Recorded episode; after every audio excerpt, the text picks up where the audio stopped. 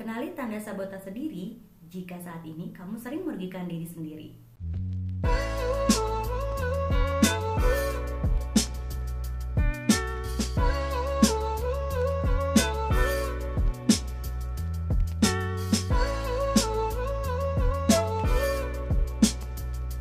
Hai, Assalamualaikum. Kembali lagi di podcast Positif Istri bersama Lulu dan Leni. Pernahkah kamu menahan diri untuk tidak pergi ke dokter padahal sedang sakit dan butuh pertolongan? Atau menginginkan sesuatu tetapi tidak ingin memulai langkah pertama karena menganggap diri tidak pantas? Mungkin teman-teman akan bertanya-tanya jualan obat apa kali ini gitu ya Karena bahasa pertama udah dokter terus udah sakit juga gitu ya Nah tapi ini seperti tadi di awal gitu kita akan membahas tentang sabotase diri. Nih kalau misalkan teman-teman yang baru per pertama denger ya tentang sabotase diri berarti kita sama. Karena pas sebelum uh, ngisi materi ini aku juga sempat bertanya-tanya tentang sabotase diri diri itu apa ya? Karena kan kalau kita sering dengar di berita ke sana tuh kayak berhubungan dengan sesuatu yang kriminal gitu ya Len ya Iya. Kan sering ada di berita tuh sabotase sabotase Atau gitu. enggak tentang merusak suatu barang gitu Iya, ya. ada ada ada hal yang nggak baik lah gitu. Nah, berarti ini juga mungkin ada hubungannya nih karena sabotase diri, mungkin ada hal yang tidak baik tentang diri sendiri. Bener gak nih? Iya, ini bener banget karena mungkin beberapa teman-teman juga ada yang mulai-mulai merasakan hal ini. Jadi aku jelasin dulu dulu ya ini. Hmm, boleh. Sebetulnya tentang Ya perlu Bu, kalau nggak dijelasin kita bingung Bu. Gimana nih Bu? Oke, jadi apa sih itu sabotase diri? Nah, sabotase diri itu adalah suatu tindakan saat kita menghalangi atau merusak diri sendiri dari niatan atau tujuan yang lebih besar sehingga menghambat kesuksesan diri.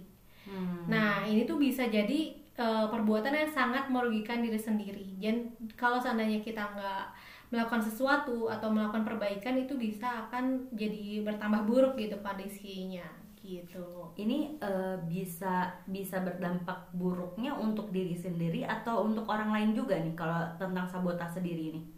Nah, awal-awal itu biasanya karena ini dirasakan oleh diri sendiri, jadi yang pertama akan merasakan tuh pasti diri sendiri ya Hmm. dampaknya. Tapi kalau kita lihat lagi ke yang lebih luas, mungkin aja kalau kita udah punya pasangan ya akan berdampak juga sama pasangan. Kalau udah Hmm. punya anak ya pasti berdampak juga sama pasangan. Jadi ini pasti bisa eh, nantinya memberikan dampak buruk ya terhadap kondisi psikologis Hmm. eh, diri sendiri ataupun sama orang lain juga gitu ya karena merasa terus menerusan berhubungan dengan hal itu gitu ya hal-hal yang tadi sabotase tadi gitu ya Iya, karena kan tuh proses dari merusak diri sendiri, membatasi diri, terus kita pengen sesuatu tapi kok nggak ngomong ke orang lain, membutuhkan pertolongan. Kayak tadi kan dulu juga jelasin ya, Iya kita eh, sakit tapi kok nggak ke dokter kayak gitu, itu bahaya banget sih. Benar-benar Hmm. dan ini pasti ada tanda-tandanya dong ya seseorang melakukan sabotase diri gitu karena kan kita mungkin orang yang baru pertama kali denger mungkin nggak ngeh atau nggak sadar ternyata kita lagi eh, meras- ah, lagi kena sesuatu yang namanya sabotase diri gitu.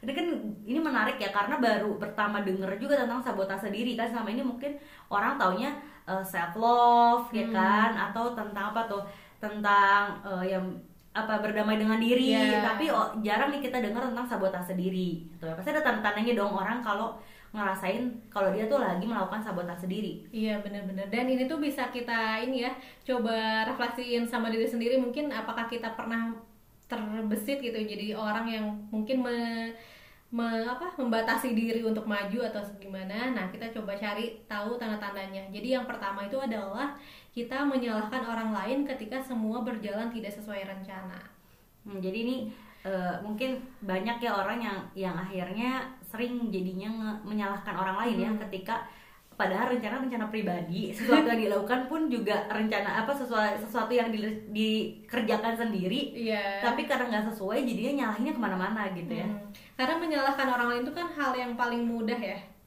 ketika kita orang tidak berkutik ketika disalahkan ya. Kadang-kadang suka ada yang bingung juga gitu. Daripada kita harus mikir salah siapa? Ya pasti salahin orang lain gitu Betul, yang paling gampang. Dan iya benar-benar. kalau dalam hubungan pasangan nih ya kita mungkin pernah juga kan e, ngalamin hal yang buruk gitu di dalam satu hubungan. Mungkin ya bisa jadi karena kita eh, alih-alih kita apa kayak menyalahkan pasangan sebetulnya kita sedang mensabotase diri kita gitu. Iya benar. Gini kalau misalnya sama pasangan tuh biasanya kan gampang banget tapi kalau pasangan menikah ya ini kan karena satu rumah kita tau lah ya kita buruk-buruknya lah berarti itu atau kesalahan-kesalahan kecilnya yang kayaknya eh, gampang banget untuk jadi tempat peralihan untuk menyal disalahkan gitu. Iya iya benar-benar. Jadi contohnya kalau misalkan hal kecil aja kita jadi ya suka ngungkit-ngungkit atau diomelin. Padahal sebenarnya kita lagi nggak baik-baik aja cuman kayak itu menemukan satu titik yang bisa kita salahin jadi ya nyalahin terus gitu. Iya iya. Diungkit-ungkit terus ya. Betul. Ini banyak juga loh ternyata orang-orang yang yang em, menyalahkan orang lain ini gitu ya ketika dia em, melakukan sesuatu dan tidak sesuai dengan rencana Iya. itu akhirnya punya eh, punya keputusan yang pendek gitu ya berpikiran yang pendek dan akhirnya memutuskan untuk udahlah mending diakhiri aja nih hubungan gitu mungkin kalau jatuhnya masih temenan atau masih TTM-an gitu ya iya iya. kayaknya gampang aja ya untuk memutuskan suatu hubungan kan. Hmm. kayak ya udah deh ini di di eh, kita tinggalin aja deh mungkin kita ngerasain dia nggak baik gitu. Tapi Iya. kan kalau eh, hubungannya dengan pasangan pernikahan. ya dengan suami atau dengan istri agaknya kurang etis kalau kita tiba-tiba langsung kayak nih kita mengakhiri hubungan aja nih gara-gara dia kalau nyimpan anduk di mana aja kan nggak gitu juga ya guys gitu ya kesannya. Iya iya. Dan ini keputusannya eh, fatal juga ya kalau bagi hubungan pernikahan. Karena menurut data eh, bahkan kalau eh, salah satu kemarin tuh ada pembicara yang ngomong tentang jumlah data orang untuk apa bercerai ya lu ya di Mhm. salah satu tingkat eh, kita nggak bisa sebutin nama Provinsi daerahnya lah. provinsi ya. Hmm, Sama- asik. Geografinya lumayan ya. Lumayan jadi itu eh, pengadilan agama ya di tingkat provinsi itu sebanyak 50.000 ribu pasangan mendaftarkan untuk berpisah gitu jadi wow itu banyak banget berarti ya. kebayang gak sih kalau diproses semua ya dalam sehari itu udah Iya. berapa yang berpisah gitu ya jangan sampai karena kan hubungan pernikahan tuh hubungan yang apa ya eh, sakral lah ya Iya. nggak bisa di dan aku ini sih emang itu aku agak shock tapi juga aku pernah datang ke pengadilan agama iya iya Iya maksudnya bukan untuk diri aku pribadi, Iya. cuman aku menjadi saksi gitu ya, maksudnya aku mengantarkan untuk menjadi saksi Hmm. Eh, kerabat, bukan kerabat sih ya, oke itu adalah orang terdekat, Iya, nggak iya. terdekat juga sih, apa dong hubungannya? Ya teman lah ya, Oke, oke.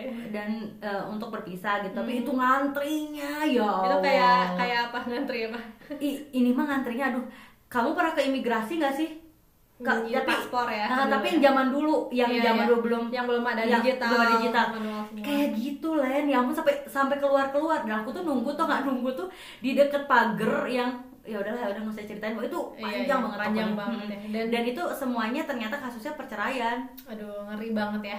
Karena sebetulnya jadi cara untuk salah satu kalau dalam hubungan pernikahan itu ya kita harus belajar dan tumbuh bersama sama pasangan Mm, ya. mm, mm, benar. Kalau seandainya ada kesalahan gitu. jadi kalau misalnya kita langsung eh, berpikiran untuk mengakhiri hubungan bisa jadi kita Hmm. sudah mensabotase diri justru ya Hmm. untuk tidak belajar dan bertumbuh justru Iya, gitu iya. kan karena karena ternyata eh, bisa jadi kan segala sesuatu yang terjadi dalam hubungan itu bukan cuma salah pasangan kita tapi bisa jadi itu salah kita juga. Kita berkontribusi dalam berbuat kesalahan itu bersama gitu ya. Iya. oke itu tanda yang pertama. Oke sekarang tanda yang kedua apa nih Len? Tanda yang kedua ini yang mungkin terjadi adalah memilih untuk menjauh saat semua tidak berjalan dengan baik. wah ini ini ghosting ya Enggak ya Ini lebih ke menarik diri dari Oh, lingkungan ya. salah Kalau salah ghosting- pengertian ini kalau ghosting menarik diri dari calon ya. Iya. Eh, baik baik baik. Iya. Maaf ini sepertinya ada salah viral Miskom. salah berita, salah berita.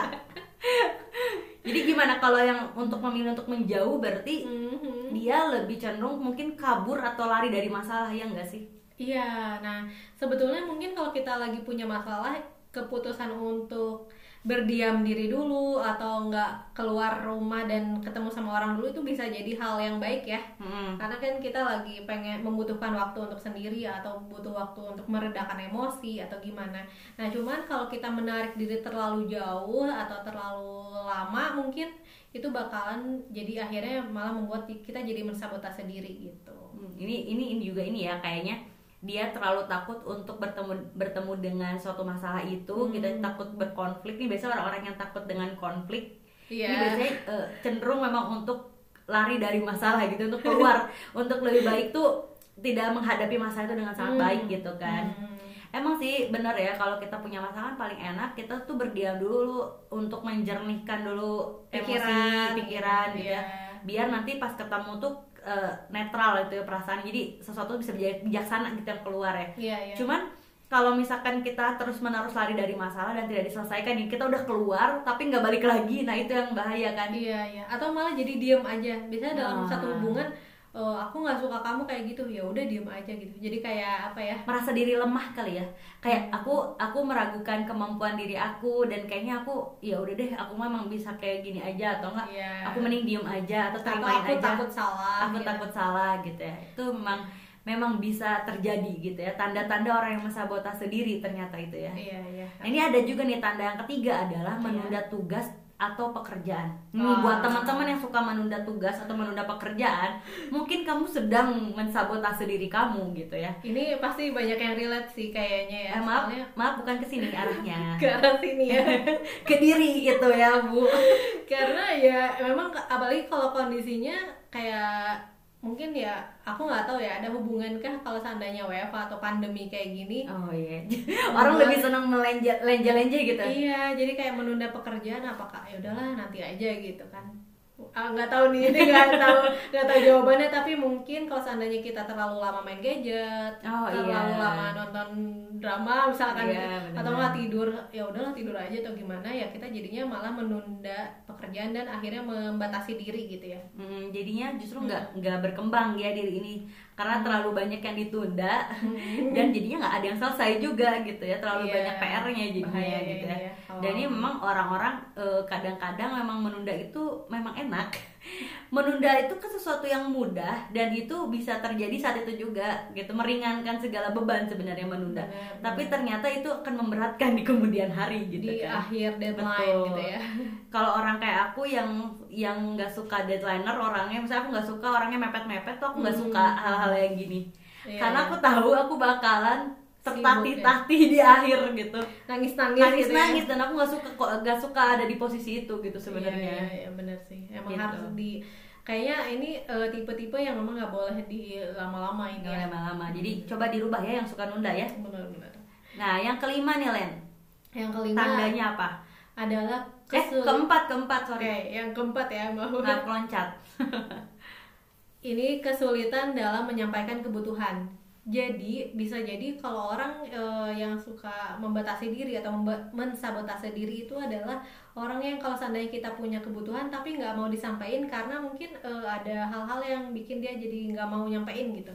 Misalkan kayak takut disalahin Hmm. atau nggak takut untuk nggak dikasih eh, apa res- respon yang tepat dari atau pasangannya takut dikritik juga kali takut ya dikritik ya bisa jadi ya kayak misalkan e, aku butuh ini. Ah ngapain sih ya beli yang kayak gitu? Misalkan. Atau Hmm. ngapain sih? Nggak ada waktu. Nah itu kan kayak satu yang responnya kurang enak ya. Kritik Iya. yang tidak membangun sekali gitu. Iya ya dan emang kita harus introspeksi juga ya. Kalau seandainya kita punya kebutuhan ya kita sampaikan dengan cara yang baik itu gitu. Hmm. karena bisa jadi eh, kita salah timingnya aja gitu. Misalnya timingnya nggak Hmm. tepat gitu kan untuk menyampaikan kebutuhan itu gitu ya Iya, tapi iya. hati-hati mungkin teman-teman yang saat ini sedang menunda mem- mem- membicarakan kebutuhan itu bisa jadi lagi mensabotase diri gitu Iya Gitu benar kan? benar benar. Nah ini berarti ada dong. Ini kan tadi ada ada tanda-tanda orang yang eh, melakukan sabotase diri nih Len. Mm-mm. Nah sebenarnya apa sih alasan yang membuat seseorang itu kemudian melakukan sabotase diri? Pasti ada dong. Iya iya. Dan ini eh, harus diketahui juga ya biasanya alasan ini kayak tidak ter eh, tidak dikenali sama seseorang gitu. Kita aja baru tahu oh ya aku baru membatasi diri. Tapi alasannya sendiri itu lebih tidak diketahui biasanya. Hmm. Jadi oke yang pertama itu adalah tentang pola asuh atau ajaran orang tua saat masih anak-anak gitu. Terus yang kedua karena kita sedang beradaptasi untuk melakukan pertahanan saat menghadapi masalah atau tantangan. Jadi kita melakukan pertahanan gitu ya terhadap konflik-konflik yang ada. Terus yang ketiga adalah tentang kita mungkin punya trauma di masa lalu yang membuat kita merasa bahwa ini bukan tempat yang aman untuk aku eh, berkata atau menyatakan kebutuhan atau enggak aku merasa tidak layak terhadap hal-hal yang semestinya eh, bisa saya dapatkan gitu. Terus eh, alasan yang berikutnya adalah eh, bisa jadi karena orangnya senang menghindari konflik dari acam- ancaman gitu, baik fisik ataupun psikologis. Bisa jadi karena ini eh, terhadap apa kayak tipe-tipe cara untuk bisa mengambil sikap atau perilaku terhadap konflik. Jadi ada orang yang senang menghindari konflik atau menghadapi konflik gitu. Nah, kalau sabotase diri itu adalah orangnya yang biasanya menghindari konflik. Terus yang kelima itu faktornya karena bisa jadi waktu zaman dulu itu dia mendapatkan penolakan atau pengabaian dari orang yang dia cintai gitu. Jadi dia melakukan sabotase diri sebagai upaya untuk menghindari penolakan itu. Hmm, jadi itu ya teman-teman alasan-alasan sih alasan-alasan ini adalah pemicu atau faktor yang dapat menjadi uh, hal yang membuat kalian melakukan sabotase diri gitu. Nah, buat teman-teman hmm. tadi yang mungkin bisa di checklist nih antara tadi beberapa alasan atau beberapa faktor ini bisa jadi itulah yang membuat teman-teman sekarang um, melakukan sabotase diri yang tadi di, di, dijelasin di, di awal gitu ya. Mm-hmm. Nah kalau kita udah tahu alasannya, kita juga tahu tanda-tandanya, tentu kita juga pengen dong kalau in, uh, kalau kita udah sadar nih, ah, kayaknya aku lagi melakukan sabotase diri, pasti kita juga pengen menghilangkan kebiasaan sabotase diri itu dong. Iya. Yeah, gitu yeah. Dan itu ada cara-caranya loh, Len, untuk menghilangkan hmm. kebiasaan sabotase diri. Wow, gimana nih caranya lo? Wow, ini padahal ini juga tahu pasti ya, dan iya. mungkin ini termasuk yang sering melakukan ini gitu ya. karena karena kebi gini sabotase diri itu mungkin kesannya kayak berat banget ya kalau kita bahas tentang sabotase dirinya gitu hmm. judulnya iya, tapi iya. sebenarnya kebiasaan-kebiasaan itu adalah yang sehari-hari di, di kita lakukan aja gitu ya kan kayak tadi menunda pekerjaan iya. terus lari dari masalah Bener. kita juga sulit uh, menyatakan sesuatu gitu kan itu kan sesuatu yang sebenarnya mungkin sehari-hari kita lakukan gitu. Tuh, cuma judulnya aja. ya, gitu. hmm, cuma judulnya aja agak agak berat ya sis gitu ya sabotase diri gitu. Nah ini cara ini bisa teman-teman lakukan ketika sekarang teman-teman merasa bahwa oh banyak dari tanda-tanda tadi aku lakuin nih gitu ya. Yang pertama hmm. adalah cara menghilangkannya mengingatkan sekaligus menganalisis nih perilaku-perilaku yang cenderung merugikan diri gitu kalau hmm. kita merasa udah ngerasa stres banget gitu. Ya, alarm ya. Jadi alarm. Alarmnya kita kita inget-inget nih misalkan atau kita uh, coba dicatat gitu ya. Biasanya paling efektif kan dicatat ya supaya yeah. inget gitu.